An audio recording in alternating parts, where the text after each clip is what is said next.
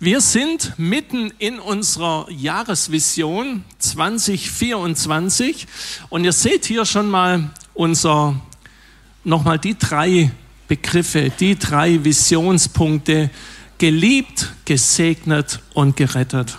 Und das Ziel ist, dass du am Ende des Jahres spätestens sagen kannst, ich bin geliebt, gesegnet und gerettet. Und das sagt man immer so einfach, aber es gibt Phasen im Leben, da könnte es sein, dass man anderer Meinung wird. Und deswegen musst du, wenn dich nachts um halb zwei jemand wecken und sagt, wie ist die Vision der Chapel, dann musst du sagen, ich bin geliebt, gesegnet und gerettet. Amen. Heute sind wir bei unserem dritten Teil schon angelangt, nämlich bei gerettet. Und ich glaube, es gibt nichts Schöneres, wie gerettet zu sein. Ich habe euch mal zwei Bücher mitgebracht, die ich die letzten Jahre gelesen habe, unter anderem natürlich. Und eines davon, oder in beiden Büchern geht es um die Rettung von Menschen. Und zwar die Rettung aus echt üblen Situationen. Dieses Buch 70 Tage unter der Erde handelt von einem Minenunglück 2010, wo in, in Südamerika stattgefunden hat. Und das sind Minenarbeiter, die gingen nach unten 700 Meter unter die Erde, haben dort gearbeitet und dann passierte das Unglück, eine Explosion. Hey, und sie waren eingekesselt und sie konnten nicht raus.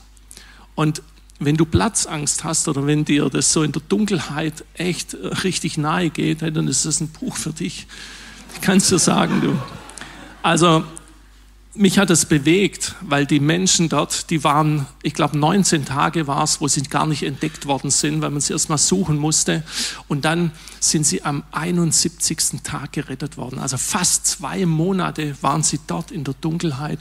Und auf was es mir ankommt, ist, hey, als sie dann mit einer engen Kapsel nach diese 700 Meter nach oben gebracht wurden zu ihren Familien und selber, als sie das Tageslicht auch wieder sehen durften, hey, die waren so happy, die waren so glücklich, dass sie leben durften und dass sie das erleben könnten wieder. Das war so nicht zu erwarten. Und das zweite Buch, wo es um die Rettung von Menschen geht, ist dieses Buch verschollen. Übrigens, beides sind wahre Begebenheiten. Da geht es um drei Teenies, die einfach mal wieder keinen Bock gehabt haben auf ihre Eltern. So war das. Und dann, sie, die haben in der Karibikinsel, haben die gelebt und dann haben sie einfach gesagt, hey, das ist mir alles, auch das Christliche, hey, das ist mir alles viel zu steif und wir hauen jetzt ab. Die wollten natürlich mal nur kurz ein bisschen mit dem Schiff wegfahren. Und dann haben diese drei haben mit so einem kleinen Schiff, haben sie sich aufgemacht. Und wie es dann so ist, hey, die sind immer zurückgekommen. Die haben es nicht mehr gepackt. Und sie waren verschollen. 51 Tage mitten auf dem Meer getrieben. Und wenn du mal in der Südsee bist oder dort warst, hey, da ist bockelheiß am Tag. Die haben, die Haut war zerfetzt, die, die konnten nicht mehr, die haben nur Kokosnüsse zum Essen gehabt die, haben, die, die sind schon für tot erklärt worden. Und dann wurden sie wie durch ein Wunder von einem Schiff 1300 Kilometer weg von ihrer Insel wurden sie gefunden nach 51 Tagen, völlig ausgemergelt, abgemagert. Die haben sich schon Cannabalis, Cannadingsbums, also sowas wie, was wie ihr das meint, genau. Und es war so krass, dass die New York Times sogar darüber berichtet hat, von diesem Wunder. Kann ich euch ähm, wirklich mal empfehlen, die Bücher zu lesen. Jetzt habe ich mir überlegt, ob ich die hier verschenke. Aber dann ist mir heute Nacht gekommen, das ist ja doof, weil dann habe ich die heute Abend nicht mehr.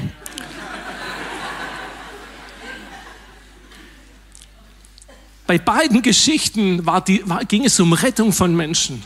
Und jedes Mal, wo, diese, wo die Rettung passiert ist, hey, die waren so glücklich. Und die Familien erst recht. Und das ist das, was mich berührt. Denn heute geht es genau darum. Es geht um gerettet sein. Und wir lesen es in Johannes 11, Vers 25. Jesus sprach zu ihr, und da geht es um die Totenauferweckung vom Lazarus. Er sagt, ich bin die Auferstehung und das Leben. Wer an mich glaubt, wird leben, auch wenn er gestorben ist. Und hier geht es um ein anderes Leben. Hier geht es um ein Leben, wo es nicht darum geht, wo ich mit einem Schiff ähm, kurz vor dem Tod stehe, weil ich nicht mehr zurückkomme oder wo ich in einer Mine eingeschlossen bin.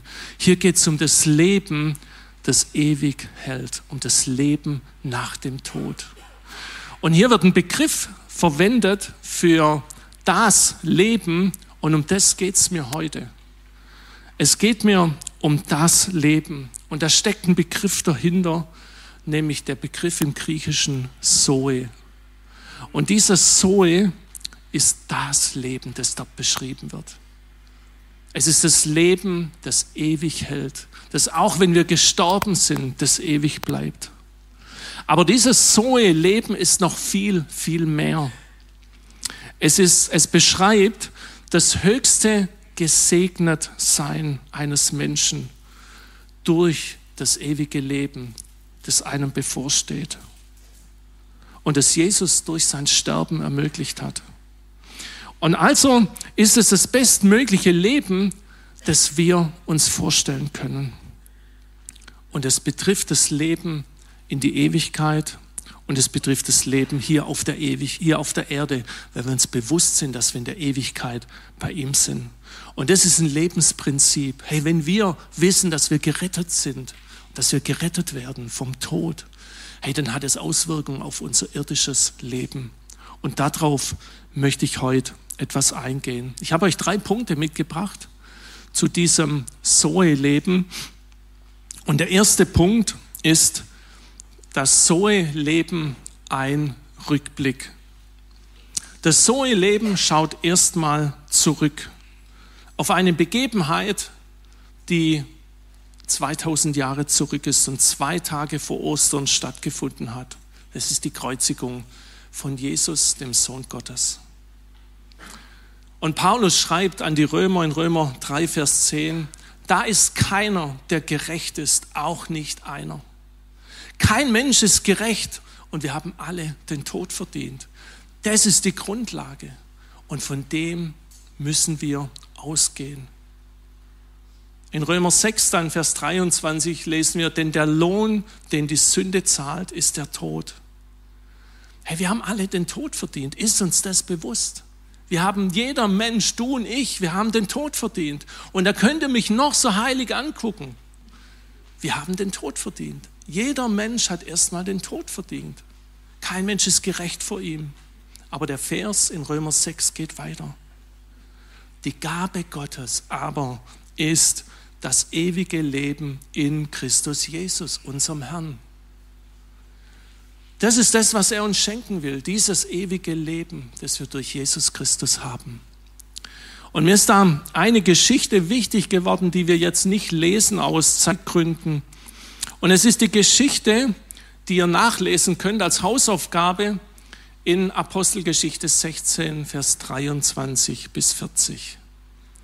Dort lesen wir, wie Paulus und Silas ins Gefängnis gekommen sind. Sie haben mal wieder in der Kraft Gottes gewirkt, sie haben Dämonen ausgetrieben und das hat den Leuten nicht geschmeckt. Und dadurch sind sie ins Gefängnis gekommen und sie sind hart gefoltert, hart geschlagen worden. Und damals war das so, dass sie ganz viele Peitschenhiebe bekommen haben, so viele, bis meistens der Rücken richtig offen war, die Fetzen weghingen und es ihnen richtig schlecht ging. Und sie wurden dann ins Gefängnis geschmissen, in einen dunklen Raum. Und dann wurden sie an einen Holzblock gefesselt und dort eingespannt. Und meistens war das dann so, dass man in dem Holzblock eingespannt war und mit dem Rücken, der ja eh schon so verletzt war, der geschunden war, auf dem Boden lag. Hey, das ist kein besonders schönes Ereignis. Und dann lesen wir, dass um Mitternacht Paulus und Silas angefangen haben, Gott anzubeten, ihm Loblieder zu singen, so wie wir es vorher getan haben. Und ich stelle mir das so vor, dass ich glaube, hey, die haben angefangen, irgendwann in ihren Schmerzen, in ihrer Situation, in ihrer Dunkelheit einfach zu beten. Sie haben gebetet zu Jesus und zu Gott. Sie haben ihn angerufen. Und ich glaube, es wurde immer lauter, es wurde immer heftiger, es wurde immer intensiver. Und sie haben angefangen zu singen, sie haben angefangen, ihm, diesem Jesus, Loblieder zu singen, haben gesagt, dir, oh Gott, gebührt unser Lob. Dir gebührt unser Lied. Herr, und es wurde immer lauter und die Atmosphäre wurde immer dichter. Und die Herrlichkeit Gottes kam in dieses Gefängnis. Und dann ist es passiert. Es kamen Erdbeben, die Grundmauern des Gefängnisses wanken, alle Türen öffneten sich und die Fesseln von ihnen fielen ab. Und die Gefangenen, lesen wir, die haben das gehört. Und wer es auch gehört hat, war der Gefängnisaufseher. Er ist aufgewacht. Er rennt dorthin, weil er sieht, dass die Gefängnistüren offen sind. Und er sieht die zwei, wie sie ohne diese Fesseln dastanden. Und dann wollte er sich umbringen. Er wollte das, er nahm das Schwert, Schwert und wollte sich selbst das Leben nehmen. Und Paulus sagt, hey, stopp, tu das nicht. Und dann hat dieser Gefängnisaufseher etwas kapiert. Er ging auf die Knie und er sagte zu Paulus und Silas, weil er merkte, das, was hier passiert ist, ist nicht normal. Hey, da muss Gott im Spiel sein. Und er kannte die Geschichte, warum er, warum die beiden im Gefängnis waren. Und dann sagte er eine Frage, die unglaublich wichtig ist. Er sagte, was muss ich tun, dass ich gerettet werde? Der Gefängnisaufseher stellte die zentralste Fragen aller Fragen. Er fragte, was muss ich tun, damit ich gerettet werde? Und diese Frage muss sich jeder Mensch stellen, weil es ist die entscheidendste Frage eines Lebens, die ein Mensch hier haben kann. Was muss ich tun und was musst du tun, damit du gerettet wirst? Und in dem Moment wurde ihm klar, was dieser lebendige Gott, was es ausmacht. Und Paulus sagte ganz einfach, er gab eine ganz einfache Antwort. Glaube an den Herrn Jesus Christus, so wirst du und dein Haus gerettet werden. So einfach ist die Antwort auf die wichtigste aller Fragen. Wie werde ich gerettet? Wie wirst du gerettet? Wie werde ich gerettet? Indem wir an Jesus Christus glauben. Das ist die Botschaft.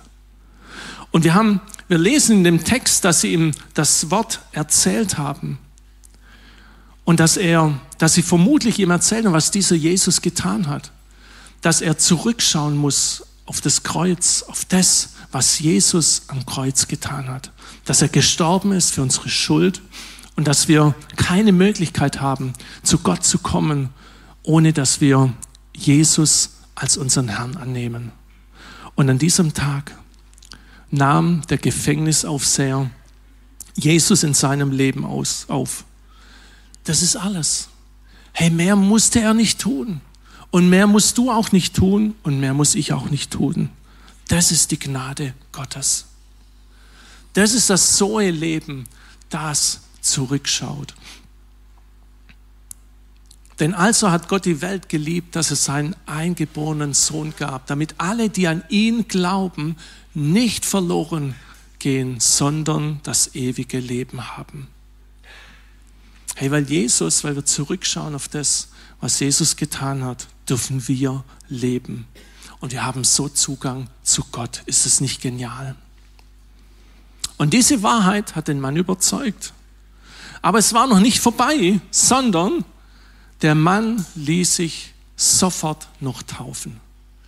Und das bewegt mich, weil ihm war klar, hey, der, der Glaube, der ist wichtig und der errettet mich. Hey, aber da fehlt noch ein bisschen was. Hey, es ist die Taufe. Die Taufe aufgrund meines Glaubens. Und dieser Aufseher, der macht an diesem Tag ganze Sache. Und das ist auch das, was wir in der Bibel immer wieder lesen, dass die Leute kamen zum Glauben und sie ließen sich zeitnah, manchmal sofort taufen. Heute kennen wir dieses Phänomen leider gar nicht mehr, weil das so zerrissen ist. Weil entweder Menschen wie ihr oder auch ich früher als Babys getauft wurden, ohne dass wir selber die Entscheidung getroffen haben. Oder dass man irgendwann zum Glauben kommt und sich viele Monate oder Jahre später erst Gedanken macht über die Taufe.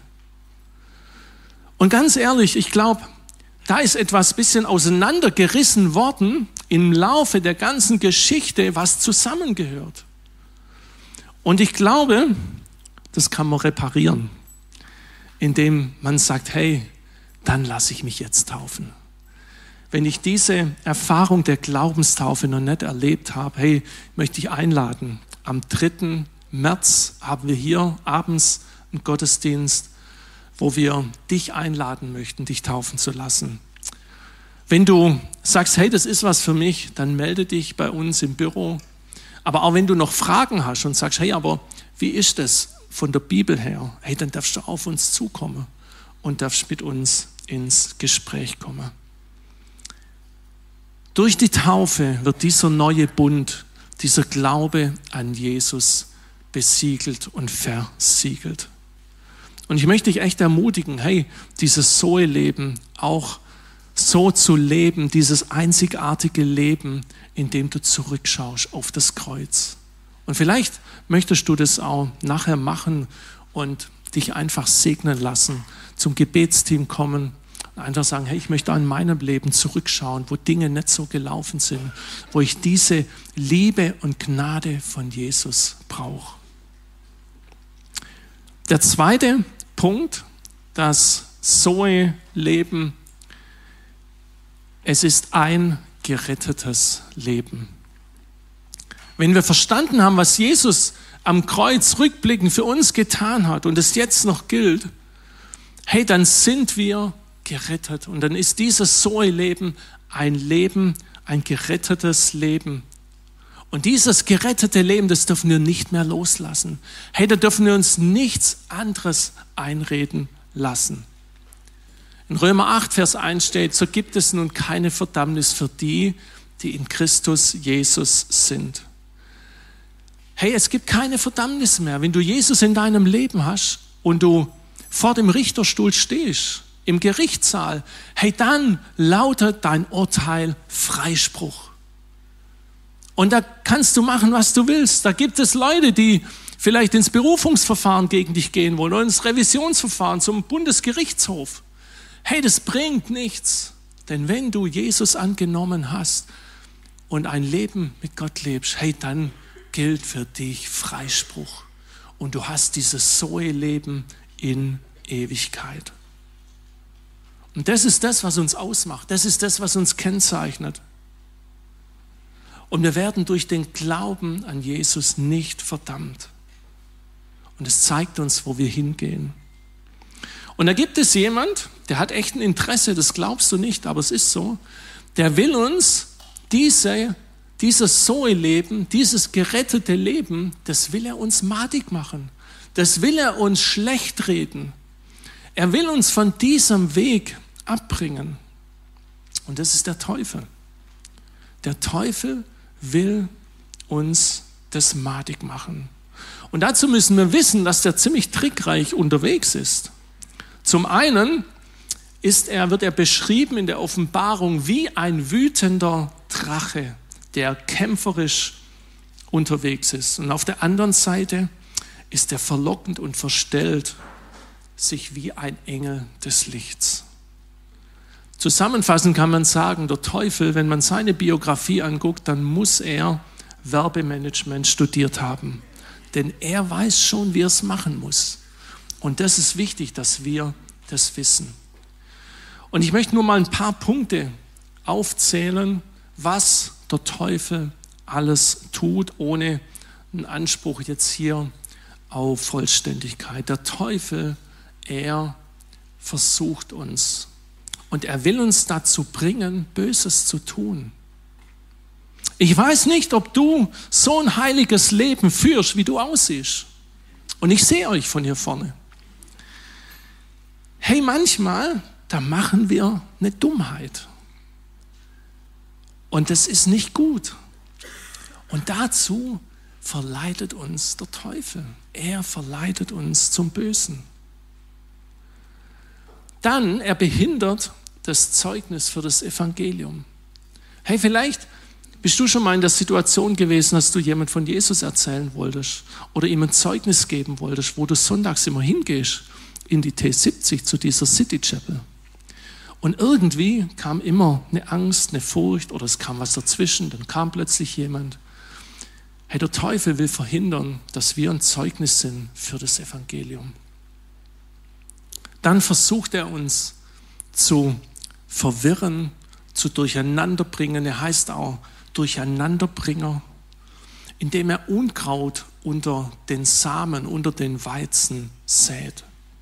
Immer wieder versucht er uns durcheinander zu bringen, dass wir nicht fokussiert sind auf das, was er hat, sondern dass wir abgelenkt werden.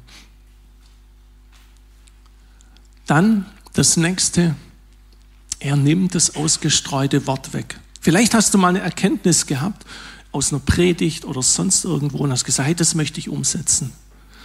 Und dann kam die Woche und dann kam die Ablenkung, dann kam die Veränderung. Hey, und es wurde dir weggenommen. Das ist die Masche des Teufels. Dann arbeitet er mit Angst. Er möchte Angst und Schrecken möchte er verbreiten. Und er erinnert uns immer wieder an unsere Sünden. Sind wir schon einen Tick zu weit? Genau. Er erinnert uns immer wieder an unsere Sünden. Das ist was, wo du in Offenbarung mal nachlesen kannst. Hey, Tag und Nacht versucht er uns anzuklagen. Tag und Nacht, was ist das? 24 Stunden. Da will er uns immer wieder bei Gott anschwärzen für unsere negativen Gedanken, für unsere Fehler, die wir auch mal gemacht haben. Hey, das ist die Masche des Teufels. Dann, er will, dass wir untergehen. Das ist ein ganz interessanter Aspekt, denn im 1. Petrus 5, Vers 8 steht, er durchstreift die Welt wie ein brüllender Löwe und sucht wen er verschlingen kann. Und dieses Verschlingen, dieses Wort, wo da benutzt wird, dieses Wort wird auch benutzt, wo es im Untergang der Ägypter im Roten Meer geht. Könnt es in Hebräer 11, Vers 29 nachlesen. Hey, dort, wo die, die Ägypter verschlungen werden, hey, das ist das, was der Teufel will. Der will dich verschlingen. Er will, dass du untergehst. Und er verblendet die Ungläubigen, dass sie das Evangelium nicht annehmen. Das ist das, wie der Teufel arbeitet. Und gerade dort, wo, wo uns der Teufel durcheinander bringen möchte, Hey, dort ist es wichtig, dass wir ein klares Bekenntnis haben, dass wir einen klaren Stand haben. Und für manche kann das auch die Hilfe sein, hey, wenn wir nachher echt auch mal ein Bekenntnis sprechen wollen, einfach nochmal dich festzulegen, wer, zu wem du gehörst und dass Gott dein Erlöser ist. Und für manche kann es wichtig sein, zu sagen, hey, für mich ist die Taufe dran. Ich habe diese Taufe noch nicht erlebt, aber es ist ein Zeichen für die sichtbare und unsichtbare Welt wie keine andere. Denn bei der Taufe scheiden sich die Geister im wahrsten Sinne des Wortes. Dieses Zoe-Leben ist ein gerettetes Leben. Apostelgeschichte 4, Vers 12. Und in keinem anderen ist das Heil, auch ist kein anderer Name unter dem Himmel den Menschen gegeben, durch den wir sollen selig werden. Und dieser Name ist Jesus Christus, durch den wir gerettet werden. Herr, und wenn wir gerettet sind, hey, dann dürfen wir, dann dürfen wir uns freuen, dann dürfen wir als Gerettete auch durch dieses irdische Leben gehen. Und in Römer 5 lesen wir im letzten Vers, dass wir uns rühmen, uns Gott durch den Herrn Jesus Christus Wir rühmen uns auch Gott durch unseren Herrn Jesus Christus, durch den wir jetzt die Versöhnung empfangen haben. Hey, was heißt es? Wir dürfen uns freuen. Wir dürfen uns rühmen, dass wir gerettet sind. Hey, wir dürfen eigentlich feiern, dass wir gerettet sind. Eigentlich müssten wir jeden Tag eine Erinnerungsfeierparty machen, dass wir gerettet sind. Das ist die Wahrheit. Eigentlich, eigentlich nehmen wir das schon viel zu selbstverständlich hin. Eigentlich müsste jeden Tag eine Party hier abgehen, eine Feierparty für alle Erretteten. Und dass die, die dazukommen, dass sie diese Errettung erleben. Hey, es muss ein, das ist ein Glücklichsein, das ist ein Rühmen, das ist zum, zum Jubeln, das ist was, was Einzigartiges und das ist dieses Zoe-Leben, das wir auf dieser Erde haben als Gerettete. Und diese Tatsache, hey, die dürfen wir nicht loslassen, die müssen wir festhalten, dass wir durch das, was wir Jesus angenommen haben, ein gerettetes Leben haben. Und das dritte und der letzte Punkt, das Zoe-Leben, ein Leben, das rettet. Wenn das Zoe-Leben ein gerettetes Leben ist, dann müssen wir mehr und mehr das Bewusstsein entwickeln, dass Menschen ohne Jesus für immer verloren sind. Ich habe euch noch eine Geschichte mitgebracht. Auch die wollen wir jetzt nicht lesen, die mir in der Vorbereitung wichtig wurde. Da geht es um die Geschichte von einem reichen Mann und dem armen Lazarus. Der reiche Mann hatte ein tolles Leben, der arme Lazarus, dem ging es nicht so gut hier auf der Erde. Und beide sind gestorben. Und dann war der reiche Lazarus in der Hölle. Dort ist er gelandet. Und es war nicht schön. Das ist gelinde ausgedrückt. Es war richtig schlecht. Und ihm wurde klar, wie schlecht es in der Hölle ist. Und er sah aus der Hölle heraus, sah er, wie dieser arme Lazarus im Schoß von Abraham saß und wie es ihm gut geht, wie er geborgen war. Und er hat gesagt, hey Abraham, kannst du nicht Leute schicken aus der Hölle, die meine Verwandtschaft, meine Brüder, meine Eltern warnen, hey, dass sie nicht in die Hölle kommen sollen. Hier ist es viel zu heiß, hier ist es viel zu stickig, hier ist es viel zu schlecht. Aber Abraham sagt, hey, das, das bringt gar nichts. Warum? Weil wir die Entscheidung hier auf der Erde treffen. Und weil selbst wenn Leute von der Hölle raufkommen würden, die Menschen würden es nicht ergreifen. Und ich glaube, die Botschaft unter anderem von dieser Geschichte ist, hey, erst wenn die Menschen in der Hölle sind, hey, dann begreifen sie, wie schlimm es da ist. Und deswegen ist es wichtig, dass wir hier schon auf der Erde den Menschen die himmlische Botschaft bringen und denen, die uns nahestehen. Und dieses Zoe-Leben ist ein Leben, das rettet. Ein Leben, das rettet, weil wir haben das Rettungsseil in der Hand. Wir haben die Möglichkeit, den Menschen das Rettungsseil hinzuwerfen und hinzulegen. Und natürlich nimmt nicht jeder dieses Rettungsseil an. Aber wenn wir das Rettungsseil haben, ist es unsere Aufgabe, den Menschen das Rettungsseil hinzulegen. Wir haben gerettet als die dritte Vision und der Untertitel lautet Leidenschaft vor Ort.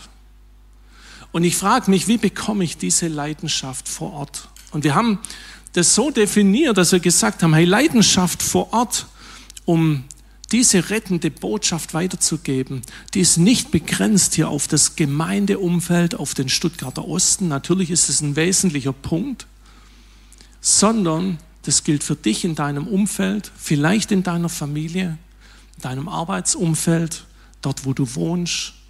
Hey, dort brauchen wir diese Leidenschaft, um damit Menschen gerettet werden.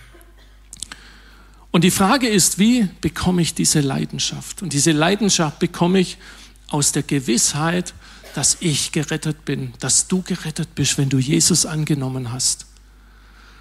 Und es kommt aus der Leidenschaft, dass Menschen, dass ich Menschen in meinem Umfeld im Himmel wiedersehen will und weil ich ihnen die Qualen der Hölle ersparen möchte.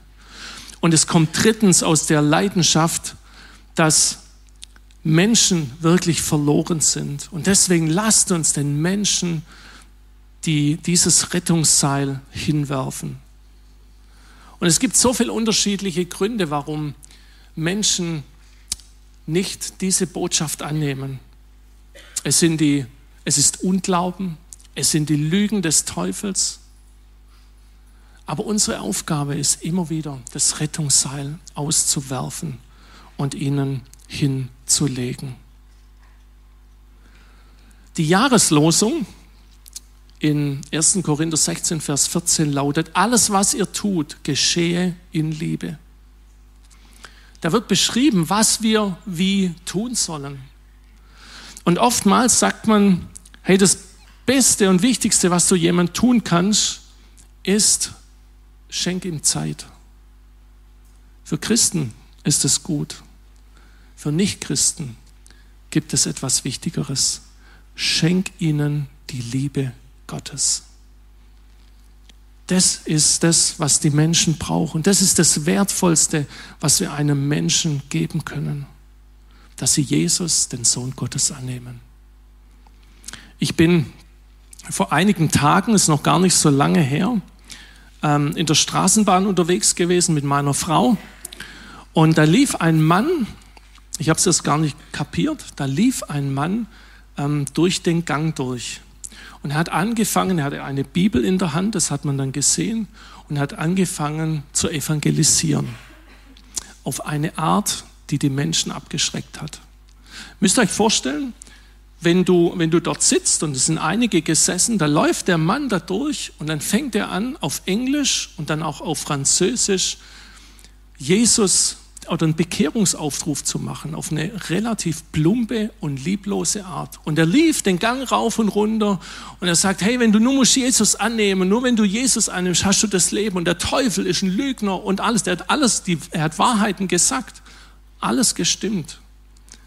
Zumindest das, was ich verstanden habe. Aber es war eine Art, die lieblos war und die die Menschen abgeschreckt hat.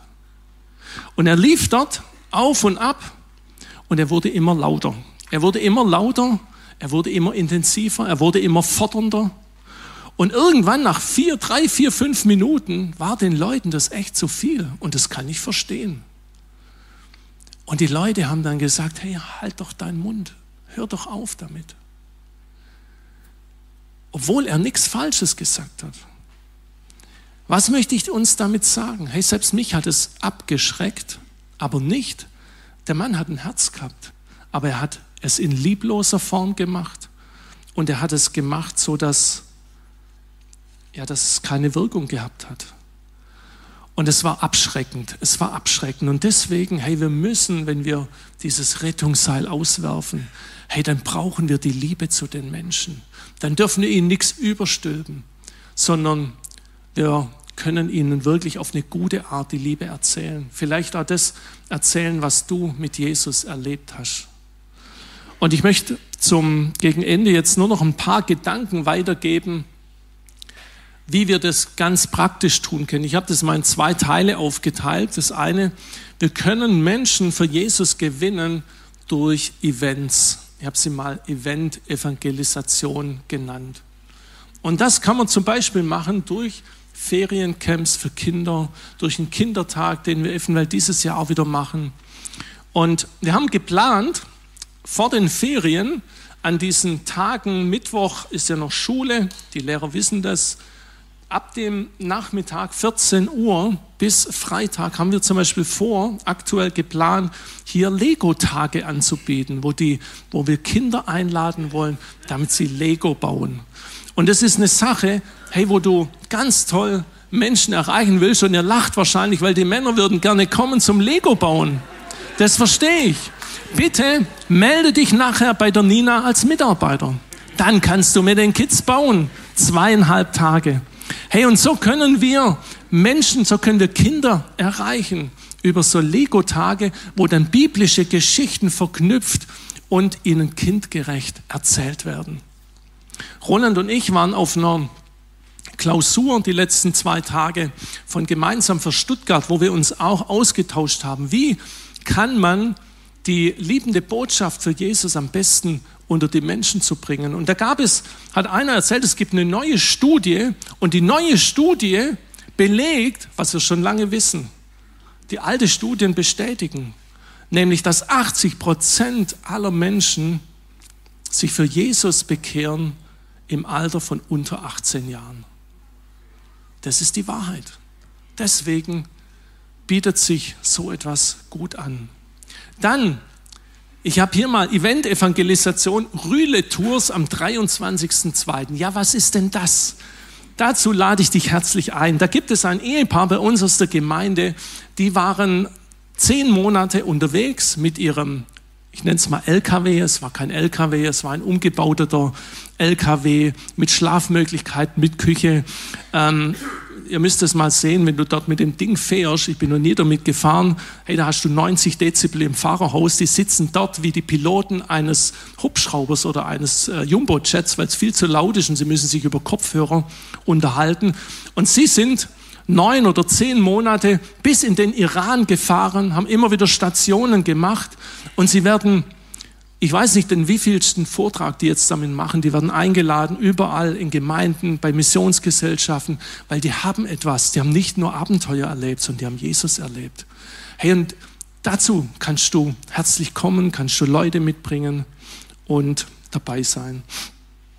Dann wollen wir am 15.03. den Film Die Jesus Revolution zeigen. Hey, da wird die Geschichte der Calvary-Bewegung wird dort gezeigt.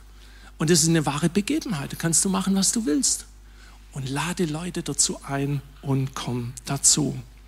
Dann können wir bei dem Straßenfest im Stuttgarter Osten mitmachen, nennt sich mittlerweile Ostival, wobei ich gelesen habe, letztes Jahr ist es ausgefallen und den Termin für dieses Jahr habe ich noch nicht gefunden. Ein, ein, ein Straßenfest, eine Hockerze in der Gablenberger Hauptstraße, richtig toll, wo wir uns präsentieren können. Dann ist es gut, wenn wir die christlichen Feiertage noch besser nützen. Weil das sind Dinge, wo jeder weiß, jeder weiß, dass Ostern ist, jeder weiß, dass Karfreitag ist, nicht jeder weiß, was es bedeutet. Oder auch ein Heiligabend oder Advent.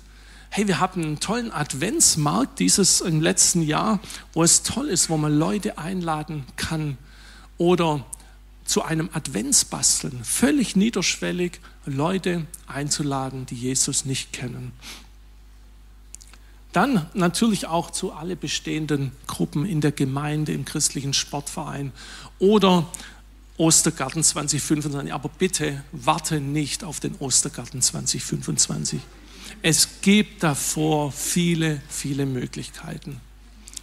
Und dann gibt es die Möglichkeit durch persönliche Evangelisation, hey, wo du Menschen von Jesus erzählst, wo du Menschen erzählst, was du erlebt hast und warum dir dieser Glaube so wichtig ist. Wo du sie zu einem Alpha-Kurs einladest, dass sie mir gerade dran zu schauen, wann kann der stattfinden, wer ist dabei. Und wo du einfach selber aktiv wirst, indem du Menschen einladest. Und wenn wir solche Dinge auf dem Schirm haben, auch was wir als Gemeinde machen, dann ist es wichtig, hey, dass wir erstmal beten, dass wir anfangen zu beten was Gott uns aufs Herz legt und dass wir uns auch mal anschauen, hey, wie ist denn eigentlich die Struktur hier im Stuttgarter Osten? Was ist denn das für ein Klientel, das hier wohnt und wie kann man die am besten erreichen? Mein Traum wäre es, dass ich irgendeine Visionsgruppe gründe, die sagt, hey, ich habe ein Herz hier für den Stuttgarter Osten. Ich möchte mich treffen mit ein paar Leute, alle ein, zwei Wochen beten darüber und zu schauen, hey, wie ist denn hier, wer wohnt denn alles im Osten? Was sind es für Nationalitäten? Was sind es für Altersschichten? Wie können wir die erreichen? Ist es eine gehobene Schicht? Ist es die Unterschicht? Und dann zu beten und zu schauen, wie können wir gut den Osten erreichen möchte euch eine Geschichte erzählen, die habe ich beim Gebetsabend schon erzählt, ähm, als wir für Sport und Kultur gebetet haben. Aber es ist für mich eine Geschichte, die mir zeigt, wie wichtig es ist, dass wir den Menschen die Botschaft bringen. Es war ein Mann vor ein paar Jahren, der kam zu uns in eine Sportgruppe beim CSV, weil er eingeladen wurde durch einen Freund. Und seine Frau hat ihn immer wieder versucht, in Gottesdienst zu bringen, aber er hatte kein Interesse, in Gottesdienst zu gehen, weil er kein Interesse an Jesus hatte. Und dann hat sie gesagt, hey, du kannst du ihn nicht mal zu diesem christlichen Sportverein mitbringen.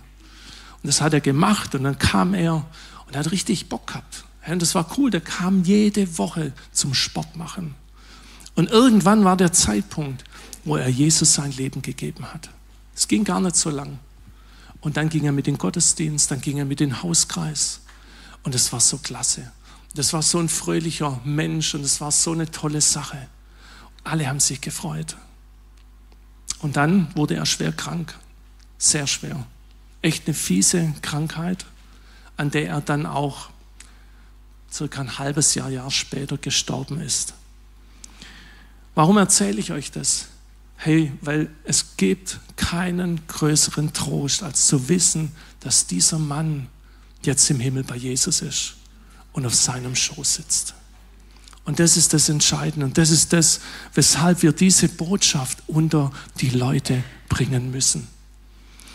In der City Chapel gibt es aktuell rund 500 Mitglieder.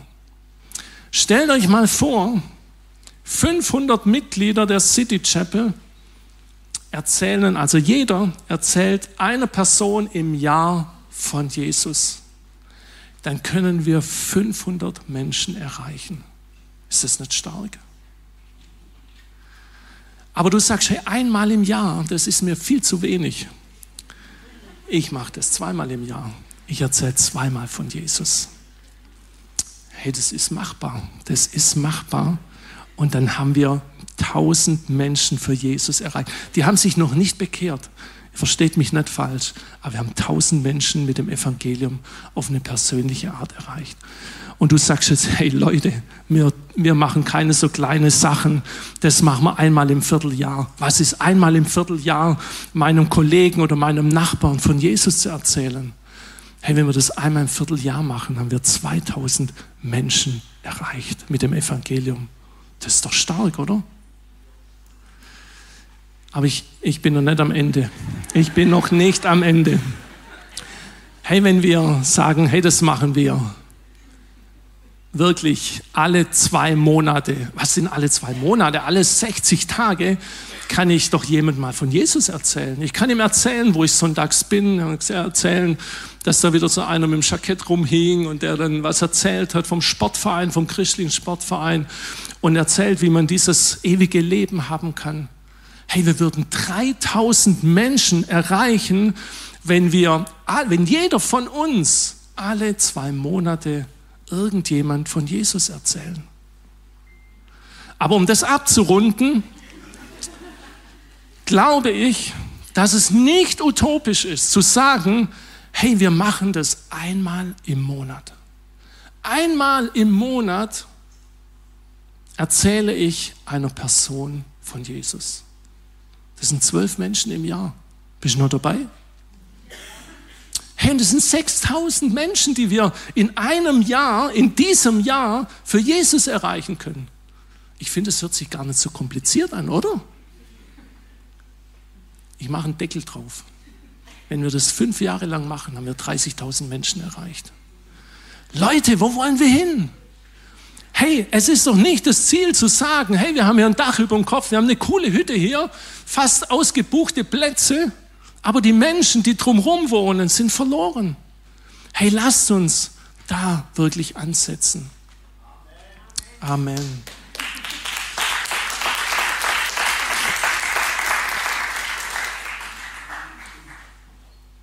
In 1 Timotheus 2, Vers 4 stellt, er will, dass alle Menschen gerettet werden und sie zur Erkenntnis der Wahrheit kommen. Das ist das Ziel von Gott. Gott will, dass, dass alle Menschen gerettet werden.